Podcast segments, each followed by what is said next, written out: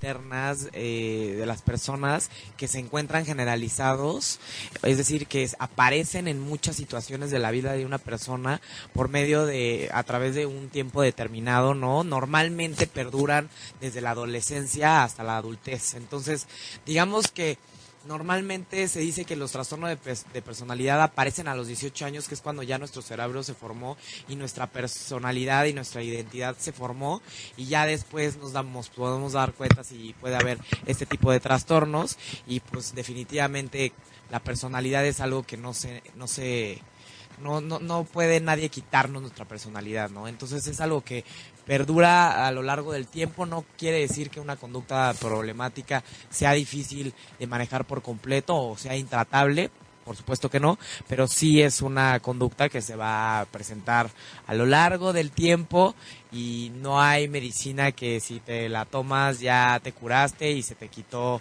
este, este trastorno de personalidad. Entonces, eh, el día de hoy vamos a hablar precisamente del trastorno límite de la personalidad o para todas las personas que han escuchado el término borderline, ahí está. Vamos a hablar, ese va a ser el tema del día de hoy. Entonces, Carla, ¿por qué no nos dices qué es el trastorno límite de la personalidad exactamente? Ya saben todos ustedes que si quieren contactarnos en Ah, las sí, redes sí, sociales, perdón, en perdón. Facebook, en, en TuneIn Radio, ahí están todos nuestros podcasts. También en iTunes pueden ingresar, descargar los podcasts directamente desde su app de podcasts en sus iPhones, todos los que tienen este Apple y también desde www.ochoymedia.com todos los miércoles a las 9 de la mañana y también por el Facebook Live, obviamente Facebook este es nuestros ojos eh, el día de hoy. Entonces, eh, eh, ¿qué es el Por trastorno? si quieren ver nuestra impresionante biblioteca y vernos Exacto. aquí. Bueno, yo la verdad no estoy muy cómodo sentada, este, pero aquí estamos para ustedes, ¿no? Este, pues pueden vernos en Facebook, 8 con número Y media. Denle follow, ¿no? Y podrán ver nuestro programa y el de mucha gente. Y ahora sí que la perdona. ¿Qué Muy es bien. el trastorno límite de la El personalidad? trastorno límite de la personalidad se caracteriza por, como ya habíamos mencionado, esta inestabilidad generalizada en los estados de ánimo. Es esta dificultad de manejar las propias emociones, una inestabilidad eh, en todas las relaciones interpersonales, una, una también eh, desbalance en la au- autoimagen, es decir, cómo nos vemos a nosotros mismos y también de nuestra conducta. Obviamente, si nosotros no podemos manejar bien nuestras emociones, si no sabemos quiénes somos y no sabemos eh, eh, esta, este límite entre nosotros y los demás, pues es complicado eh, el- la forma en la que nos vamos a comportar. ¿no? Entonces, esta, esta inestabilidad normalmente en los trastornos límite de la personalidad interrumpe la vida familiar no y laboral y también eh, vemos que los planes de estas personas a largo plazo se ven completamente mermadas debido a que pues no pueden dirigirse hacia un objetivo sin eh, dejar que sus emociones afecten. Entonces el, sentido de identidad, como les comentábamos, también se ve un poco fragmentado.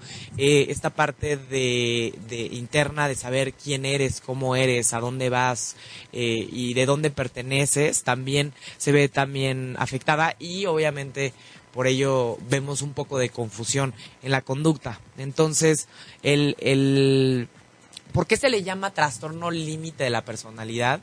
Es porque se dice que están en el límite entre la psicosis y la neurosis, es decir, entre el punto medio que como que de repente están son psicóticos y de repente son neuróticos dependiendo de su estado de ánimo, pero que justo están en el punto intermedio.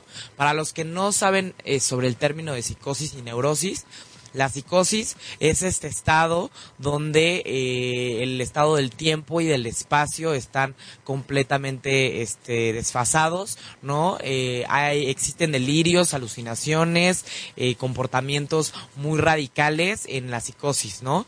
Y en la neurosis hablamos de todas las personas que están incluidas en el tejido social, que eh, tienen eh, relaciones eh, significativamente estables, ¿no? No quiere decir que todos tengamos relaciones estables, pero... eh, Les el- cuesta más trabajo que al resto. Exacto. ¿no? El, el, no, de la neurosis.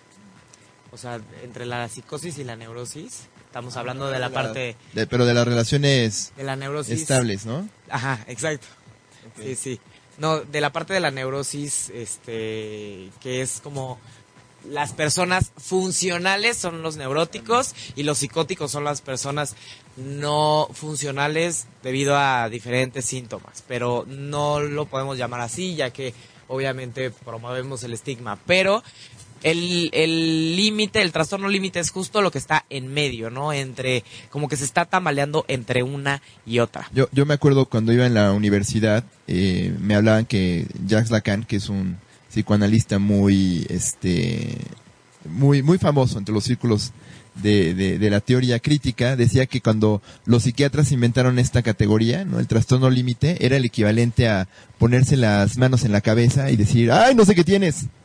¿no? Y básicamente eso era, el- era, era la necesidad de colgar un diagnóstico en alguien que pareciera muy difícil de diagnosticar. ¿no? Obviamente no es el caso, actualmente es un diagnóstico real, como tú dices, pero yo, eh, justo cuando tú dices, bueno, esta línea entre la neurosis y la psicosis, era, era la, la mejor etiqueta que tenían. Sí, todos los que están en medio, ¿no? Que como que no sabes si tiene un trastorno ya más severo o si es funcional, pues mejor lo dejamos en medio y lo tratamos de forma diferente. Pero definitivamente este, este, este, este diagnóstico existe y es tratable tanto con fármacos como con terapia. O sea, más y con este intervenciones psicológicas, ¿no?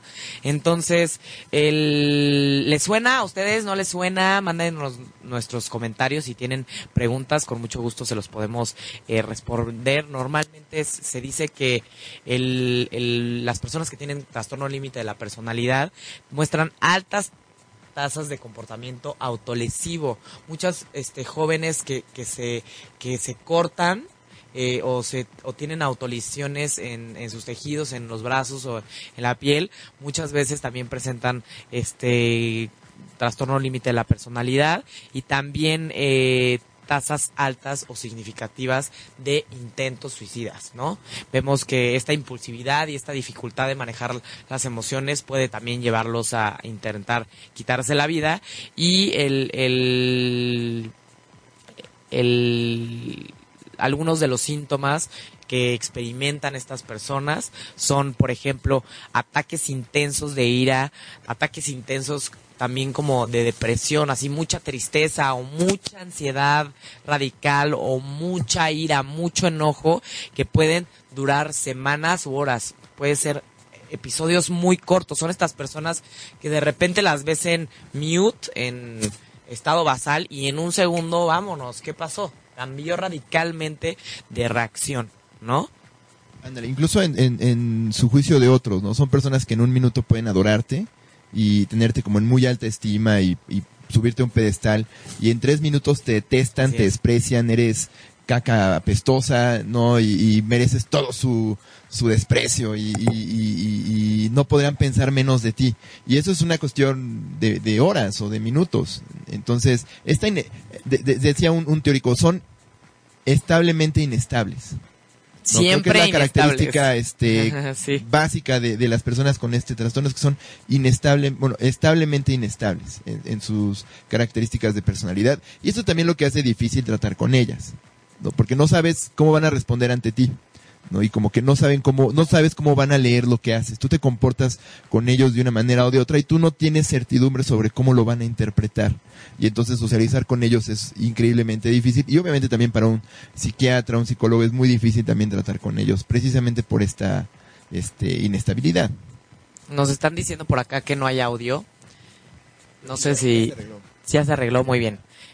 Bueno, pues el inestablemente inestables, exacto. Son estas personas que todo lo ven o blanco o negro, no hay grises para estas personas, ¿no? Siempre son completamente radicales. ¿Por qué? Porque la, la forma en la que vemos el mundo y en la forma en la que nos relacionamos es a, es a través de las emociones. Y si las emociones son radicales y sentimos las emociones de esa forma o no podemos manejarlas, definitivamente también nuestra forma de ver el mundo es completamente radical, ¿no? O todo o nada, o amor o odio, ¿no? Siempre son estos extremos. Eh, que se rigen obviamente por nuestras Yo, emociones. yo me acuerdo una pregunta era, ¿tus, ¿tus emociones son como el clima? ¿Cambian todo el tiempo? Era una pregunta como para tamizar personas, ¿no? Con algún trastorno de la personalidad y esta era una de las básicas, ¿no? ¿Alguna vez te has sentido como que tus emociones son como el clima, cambian de un momento a otro, ¿no? Y si te respondían que sí, pues ya profundizabas un poquito más, ¿no? Para ver si, si presentaban o no estos trastornos, Como el clima, como el clima, cambian de un día para otro, ¿no? Forecast. como en la Ciudad de México particularmente. literal vemos que también en estas personas el consumo de sustancias o el consumo de alcohol o drogas es muy este prevalente debido a también cuando internamente te sientes tan mal que no puedes manejar lo que sientes dentro de ti, pues obviamente una copita puede regularte. Entonces vemos mucho consumo de alcohol y drogas en estas Y personas. también tiene mucho que ver con el componente impulsivo. Claro. no también son este personas con eh, conductas eh, impulsivas consumo en, en atracones eh, eh, atracones de comida eh, ejercicios de apuestas eh, conductas sexuales de riesgo también son muy frecuentes en Sí, estas personas exacto. Todo lo que tiene que ver con eh, el extremo de la conducta humana y no tener riesgos, porque definitivamente los riesgos se miden a través de los límites. Y curiosamente el trastorno límite de la personalidad carece de límites, ¿no? Entonces también eh, otra de las características que vemos es el un- distorsiones en los pensamientos y, y- y el- la percepción de sí mismo y también el, la parte de los planes de carrera, de académicos, como habíamos mencionado, se ven mermados, ¿no? Como que empiezan una carrera y la dejan porque de repente pues decidieron que ya no era para ellos y ya no les gustó y se van luego a otra carrera y después tampoco les gustó esa carrera, entonces luego a otra, cuando al final tal vez es una toma de decisiones constante de pues no me gustó, me siento eh, encerrado en esta carrera o en este trabajo, pues siguiente. Entonces son personas que no duran ni un año en un trabajo, ni seis meses, o personas que cambian tota- siempre de pasatiempos y siempre están inventando cosas nuevas, porque cada vez que llegan a, a una dificultad, pues dicen, no, no, no me gustó y a lo siguiente, ¿no? Entonces también vemos también este esta inestabilidad en, en los en las metas. lo que convierte este trastorno en uno de los más discapacitantes precisamente por eso les cuesta mucho trabajo socializar tener tareas o, cumplir con sus trabajos y, desgraciadamente también no es como como, como bien decías al principio no es como si se curase de un día para otro es pervasivo, es constante a lo largo del curso de vida, cambia en el curso de vida, vamos a ver un poquito más adelante, pero sí es de los que representan mayor discapacidad para las personas, son, es uno de los trastornos mentales más discapacitantes o incapacitantes junto con la depresión. Borderline.